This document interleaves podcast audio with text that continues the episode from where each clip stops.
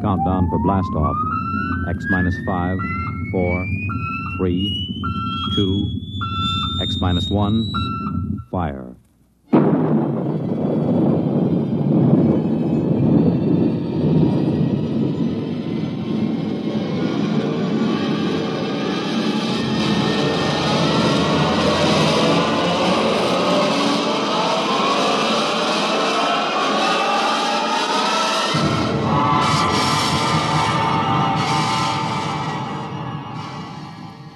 Far horizons of the unknown come transcribed tales of new dimensions in time and space.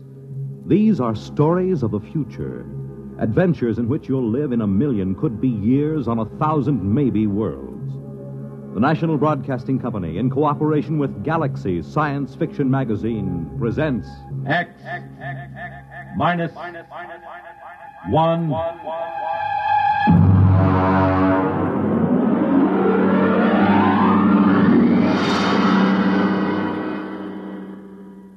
Tonight's story Soldier Boy by Michael Shaara.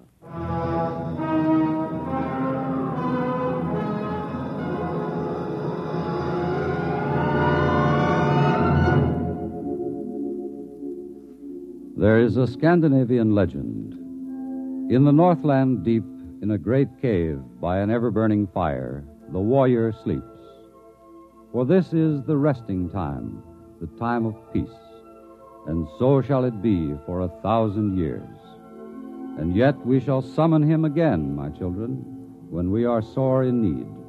And out of the north he will come, and again and again, each time we call out of the dark and the cold, with the fire in his hands, he will come.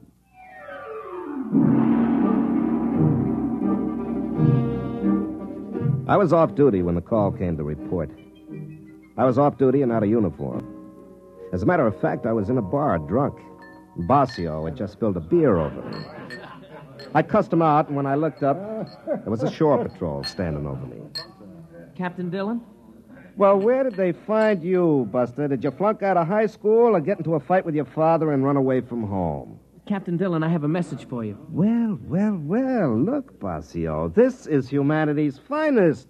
He has joined the service to protect home and hearth against the savage aliens. Touching, Dillon, touching. Are you Lieutenant Bossio? I have a message for you, too. Have a drink, kid. Uh, no, thank you, sir.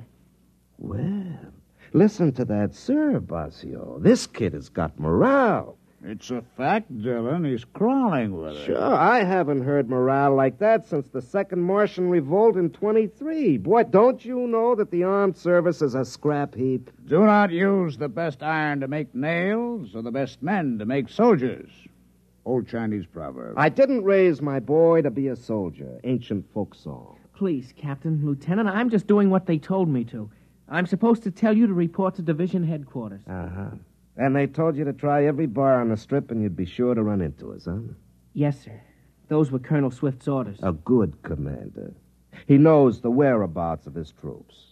All right, Bossio, drink up. Let's go. Duty calls.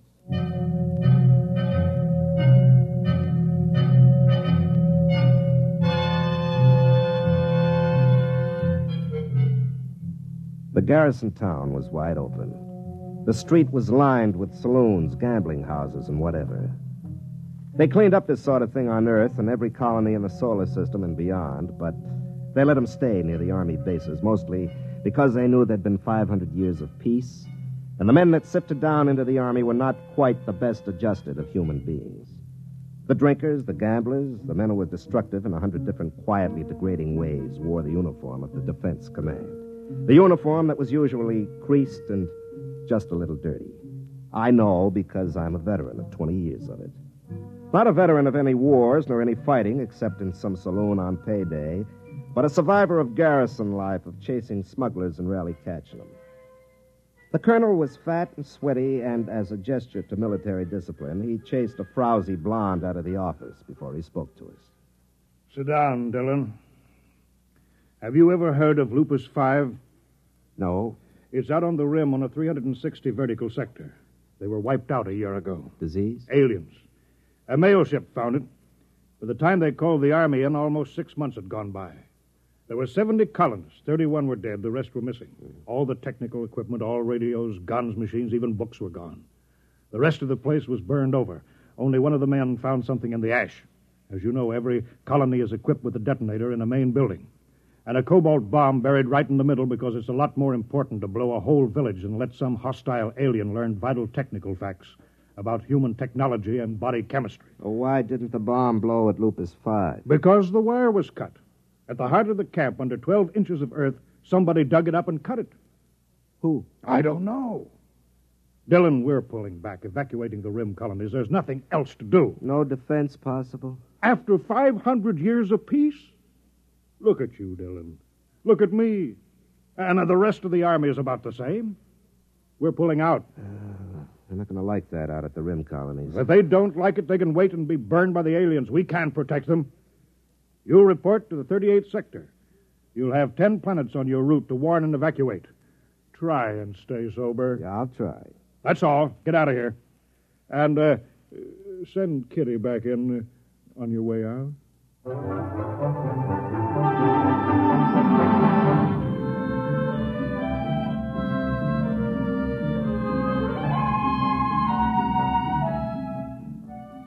We cleaned up three planets, delivered the dispatches from headquarters, and tried to find out if they had anything worth drinking in the colonies. Usually they didn't.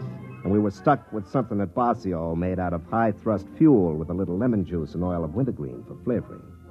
We headed out for number four.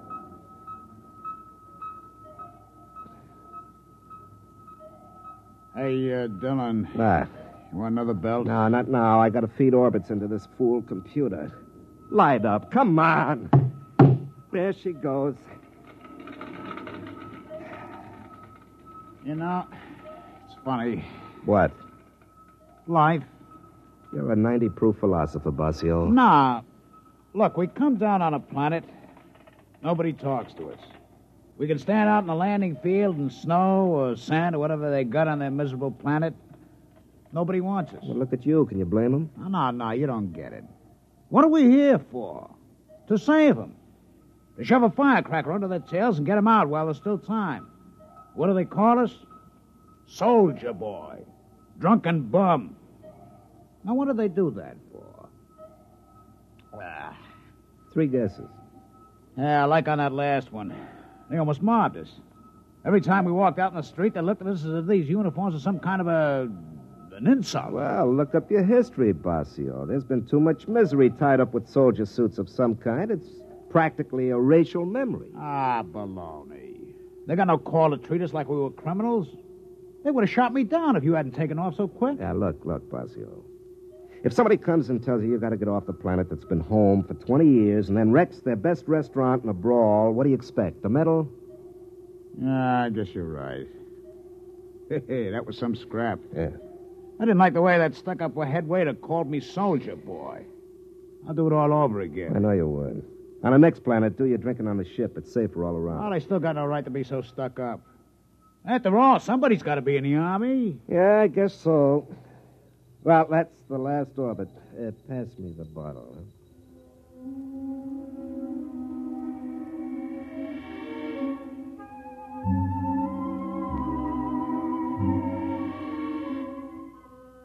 The fourth planet was Norge 1, a big green world about 20% cooler than Earth temperate. They'd heard about the evacuation, and when we sent the scout down on the landing field, there was a crowd gathered. When I opened the hatch, I could smell a wet, heavy breeze that meant snow. It was below freezing, and Army issue cold weather gear wasn't worth much. I waited out at the edge of the field for 15 minutes, waiting for somebody to take notice of a ship of the United Earth Defense Command. I just stood there in the cold wind with a pint to keep me warm. Finally, somebody came out to talk to me. What do you want? I'm Captain Dillon. I have a message from Fleet Headquarters. You in charge here? Nobody's in charge here. If you want a spokesman, I guess I'll do. What is it? Well, I uh, got a dispatch for you from headquarters. I'll look at it later. Is it always this cold? this time of year. Freeze a brass monkey. Drink? No, thank you. Mind if I do? No, you have to. I don't suppose you've got any decent liquor on this planet. No, we don't have any. Uh, yeah, I forgot. All right, let's get going. We haven't got much time.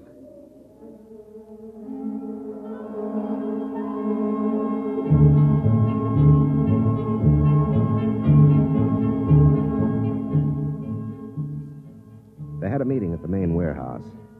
Russell read the dispatch and the order for evacuation. It took them a long time to understand. They took it pretty well, but then these were pioneers. Pioneers. Before you settle a planet, you boil it and bake it and purge it of possible diseases. Then you step down gingerly and inflate your plastic houses which harden and then become warm and impregnable. You send your machines out to plant and harvest and set up automatic factories to transmute dirt into coffee, and without having lifted a finger, you've braved the wilderness, hewed a home out of living rock, and you're a pioneer. Of course, they were angry, and as usual, they take it out on me. Now, look here, soldier. This is our planet. This is our home. We demand some protection from the fleet. I've been paying taxes for all of you all these years, and it's about time you earned your keep. Maybe, Mr. Russell, maybe, but there is no fleet. There are a few hundred half shot old tubs that were obsolete before you were born, and there are four or five new jobs for the brass and the government, but that's all the fleet there is.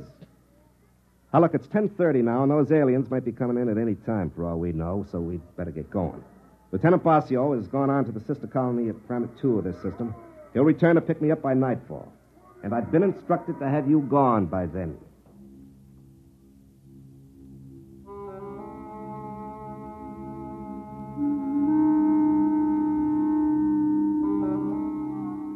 I wanted to remind them that nobody wanted the Army, that the fleet had grown smaller and smaller, but there wasn't any point to it now. I realized long ago that they were right in a way. I was a big, fat anachronism, a fossil, a hangover from the Dark Ages. Only unfortunately, we'd run right into a new Dark Ages that came from somewhere out in the stars and picked off colonies and burned them to a cinder. Well, when they finally left the meeting, I went out to check the bomb. The detonator was in the radio shack. It was a long metal bar with a lock on it. I followed the conduit down the wall till it entered the ground. Then I started to chop at the frozen earth to follow the wire. Uh, Captain Dillon, Yeah. how many people can your ship take? Well, she sleeps too, won't take off with more than ten. Why? We're overloaded. There are 60 of us, and our ship won't take over 40. We came out in groups, so we never You thought. sure? She's only a little ship. She's all we could afford. Well, it looks as if somebody's going to find out firsthand what those aliens look like. It's not very funny. All right, all right. Maybe the colony on two has room. I'll call Bossio and ask. Aren't there any fleet ships within radio distance? Look, the fleet is spread out kind of thin nowadays. Yeah. Here it is. What's that? That's your wire from the detonator to the bomb. Somebody dug it up, cut it, and then buried it again and packed it down again real nice. Fool. Who? Well, one of us, of course. I knew nobody ever liked sitting on a live bomb like this, but I never. You figured- mean one of your people? Isn't that obvious? Why? Well, they probably thought it was too dangerous, like most government rules. Maybe one of the kids. No, no, no. There was a bomb wire cut on Lupus 5 just before the alien attack. Maybe an animal. Now, no animal did that. Some coincidence, huh? The wire at Lupus 5 was cut just about before an alien attack. Now, this one was cut, too, newly cut. So, something knew enough about this camp to know that a bomb was buried here and also to know why it was. Something didn't want the camp destroyed, so it came into the middle, traced the wire, dug it up, and cut it, and then walked right out again. What'll we do? Pass out your guns. Try not to scare them. I'll be with you as soon as I've spliced this wire.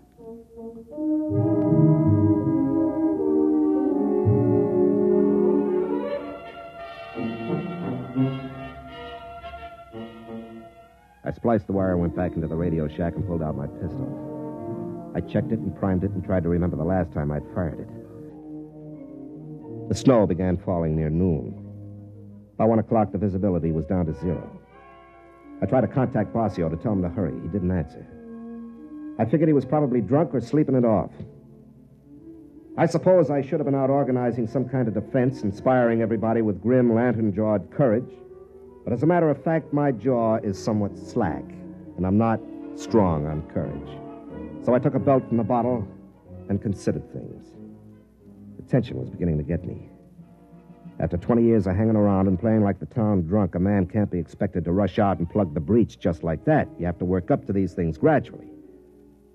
I suppose there was something to me originally, but I lost it. I lost it in 20 years of idiotic garrison spit and polish in saloons and the icy looks and choice words that civilians save for peacetime soldiers. I had half the bottle killed when Russell came back to see me. Captain, I just can't make any sense of this. Who cut that wire? Well, as far as I can figure, an alien cut it. No, there haven't been any aliens or any peculiar animals near this camp. We've got planet wide radar, and there have been no unidentified ships since the first landing a year ago. One of us must have done it. It's the only possible explanation. You mean a traitor? Or a dupe. Maybe the aliens can exert some kind of telepathic control. Uh-uh. I can't see it. If they're able to control one, why not all and save half the bother? Now, look, is there any animal that ever comes near here that's as large as a dog? Well, there's a vigil. It's like a monkey with four legs. We shoot them now and then when they get into the crops. We're going to post sentries. Uh, do you want to place them? Well, you know this site better than I do. Post them in a ring within calling distance, huh? Dillon, what are they like? The aliens. Do you know? No, I don't think anybody does. We don't know what they look like, or what they think like, or where they come from. Do you think they've landed yet? Don't know. With this snow coming down, they could be out there in the woods right now, and we'd never know.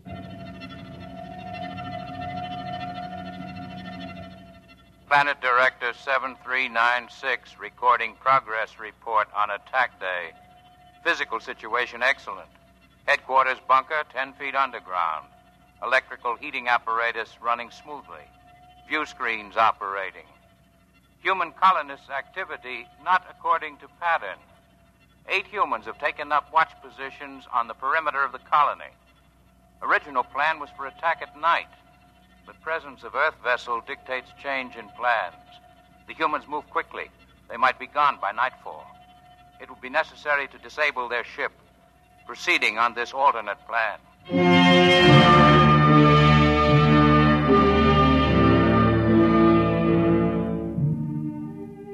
At noon, Russell reported that Planet 2 didn't answer his call. Bossio might be drunk, but the colony on 2 wouldn't be. If there was no answer, it was because they were dead. The people were quiet and frightened. Some of the women were beginning to cry. They brought me coffee now. It had begun to dawn on the women that they might be leaving without their husbands or sons. They had their ships stripped down and they were loading. The ones that were going stood outside and stripped off their clothes. Cold weather gear of 40 people weighed enough to get a few more on board. In the end, the ship took 46 people. When they were all loaded and they cleared the landing field and the hatches closed, you could hear the generators surge for a lift. But then there was a sharp burning smell, and she never got off the ground. Dillon. Over here under the tree. What happened? The lining's burned out. She's being repaired. How long will it take to fix? Four or five hours. It'll be dark by then. It seems like they want to wait till the dark. Probably aren't many of them. Might mean that, or maybe they see better at night, or maybe they move slow. You got any idea how they got to the ship? No. You know, I've been in the Army 20 years. This is the first time I was ever in a fight. I never shot at anybody. I always figured I'd be afraid. But there doesn't seem to be any sense in being afraid. There's nothing to do but wait until night comes.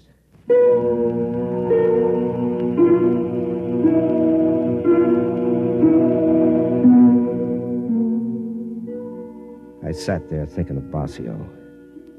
He was dead. There wasn't much doubt of that. Probably died dead drunk and not giving a solitary hoot. I stared out into the snow and thought the same thought over and over. Bossio is dead. Bossio is dead. In all this dog eared, ape run universe, he was about the only friend I had, and so naturally he was dead. Dead because he tried to come out here to help these people.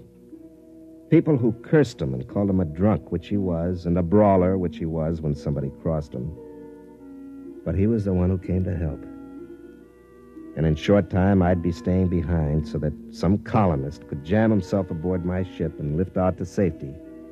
And I'd die to save somebody I didn't even know. Somebody who 24 hours before would be ashamed to be found in my company. They come to an army for help too late. An army like me, sodden and not knowing whether they can fight or not. Dillon. What? Over there at the edge of the woods. Something moving. You can see it through the snow. Look out. How far do you make it to that tree? About 50 yards. 50 yards. There it is, you see, by the bush. 50 yards, no wind, half charge. I have a feeling I'm forgetting something. Well, here goes. You got it! Get down. Maybe more of them. Wait and see. I saw it clear when it jumped. It was one of those monkeys. Maybe. We'll see.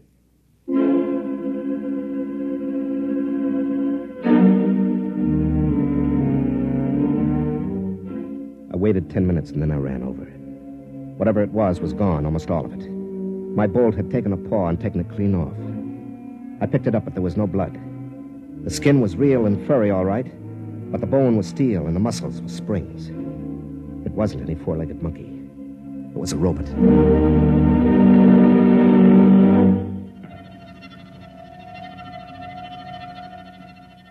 Planet Director 7396 recording progress report on attack day. Due to component tube failure, small robot unit out of control. Wandered toward settlement. Took calculated risk with poor seeing due to snow that humans would overlook it and still think of it as an animal, even firing with ports open. But a part of the robot is missing, and the humans have found it. There will be no chance to disable the smaller ship now. In order to carry out total destruction, the settlement will have to be detonated. The settlement will have to be bombed from previously planted locations. I will have to leave control bunker for a more distant position as soon as protective armor is put on. I will proceed to carry out this plan. I realize this is not the ideal operation. It is more disciplined to capture humans and their equipment undamaged, but total destruction is necessary. For further operations, recommend duplication of essential controls on robots. The procedure of planting them on worlds before colonization by humans, in the shape of local animals, demands perfect operation when attack day arrives, or the resident director planted at the same time on each world will be unable to carry through attack plans. Now leaving bunker.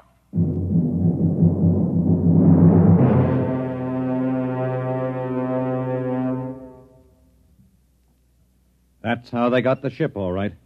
Probably slipped a vigil through the aft port and left it in there to foul the lining. Wonder what else they've got.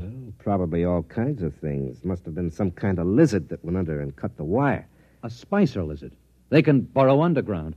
And we've got a bat that could do aerial reconnaissance for them. Well, they know everything about you, and we don't know anything about them. They're probably sitting out there right now, swarming behind those trees, waiting for it to get nice and dark.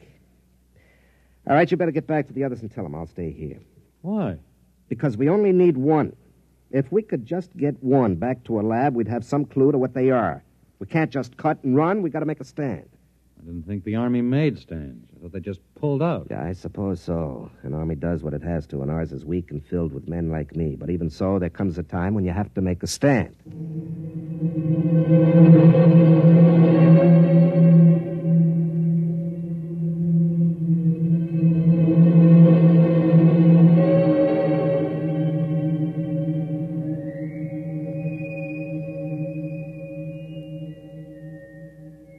I stayed out there in the snow. I wasn't thinking very calmly. It was too cold. But it was probably just as well. I put in about ten minutes being afraid of whatever it was that was behind those trees. What I needed was luck. Just good, plain old luck. I didn't know where they were, or how many there were, or what kind, so I needed luck. I started to inch forward in the snow. There was nothing but quiet and the trees. I got past the first trunk. My elbow hit a rock and it hurt. My feet were cold. And then I heard a noise. The thing was moving down the left side of a gorge up ahead. I got up on my knees, I blew on my fingers, and threw the charge level on my pistol over to full. It was a great black lump on a platform. The platform had legs and was plodding up a path that came right past me. It hadn't seen me yet, but it would. There were five of those little monkeys skipping on before it, acting as eyes. Then one of them spotted me and started running. My first shot took the monkey in the head, and then I aimed for the lump on the platform.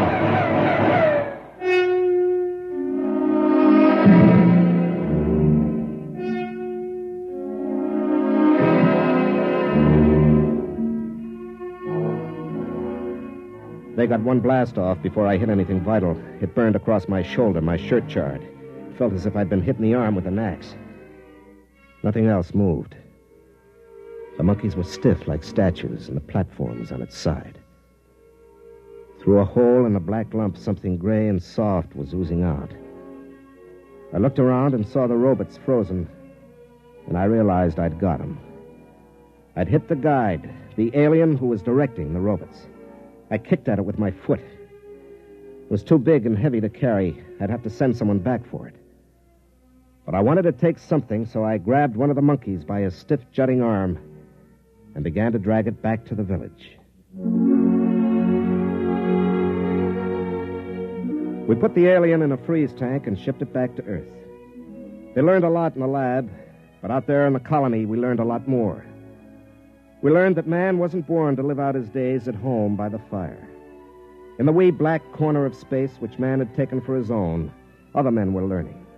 And the snow fell and the planet's whirled. and when it was spring, where I had fought, men were already leaping back out to the stars.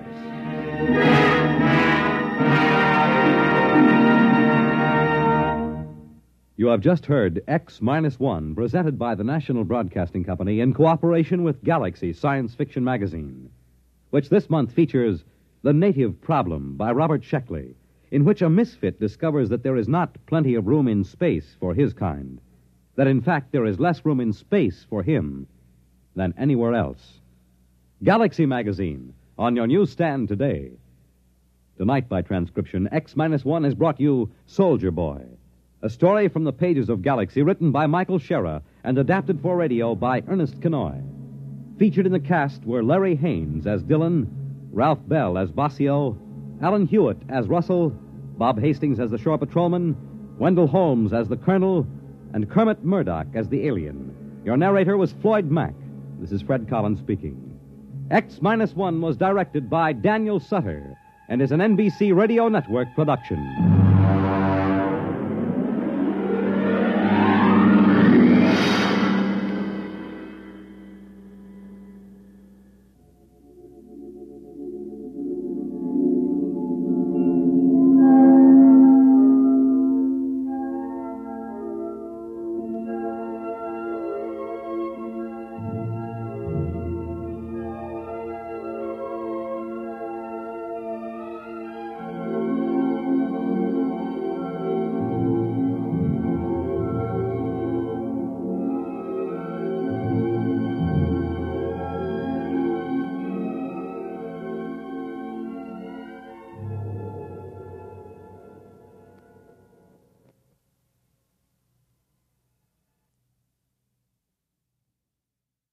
One of the best, one of the most popular programs on radio. That's You Bet Your Life with Groucho Marx. And here's a reminder.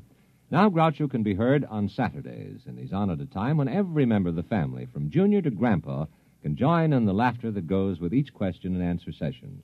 A new day, a new hour, but the very same fun and good times that have made Groucho and You Bet Your Life so popular throughout the years. Have you ever met a hamburger king or an earthworm farmer or a famous beauty contest winner? Well, these are some of those who have appeared as Groucho's guests. Who will be his guests tomorrow? Well, that's a secret, but you can bet your life they'll be full of fun and surprises. Have you ever heard Groucho sing his classic Captain Spaulding or throw a romantic line at a pretty girl? Well, listen in and you'll find out. Hear music in the Morgan Manor. Russ Morgan, live, weekday mornings on NBC Bandstand. thank you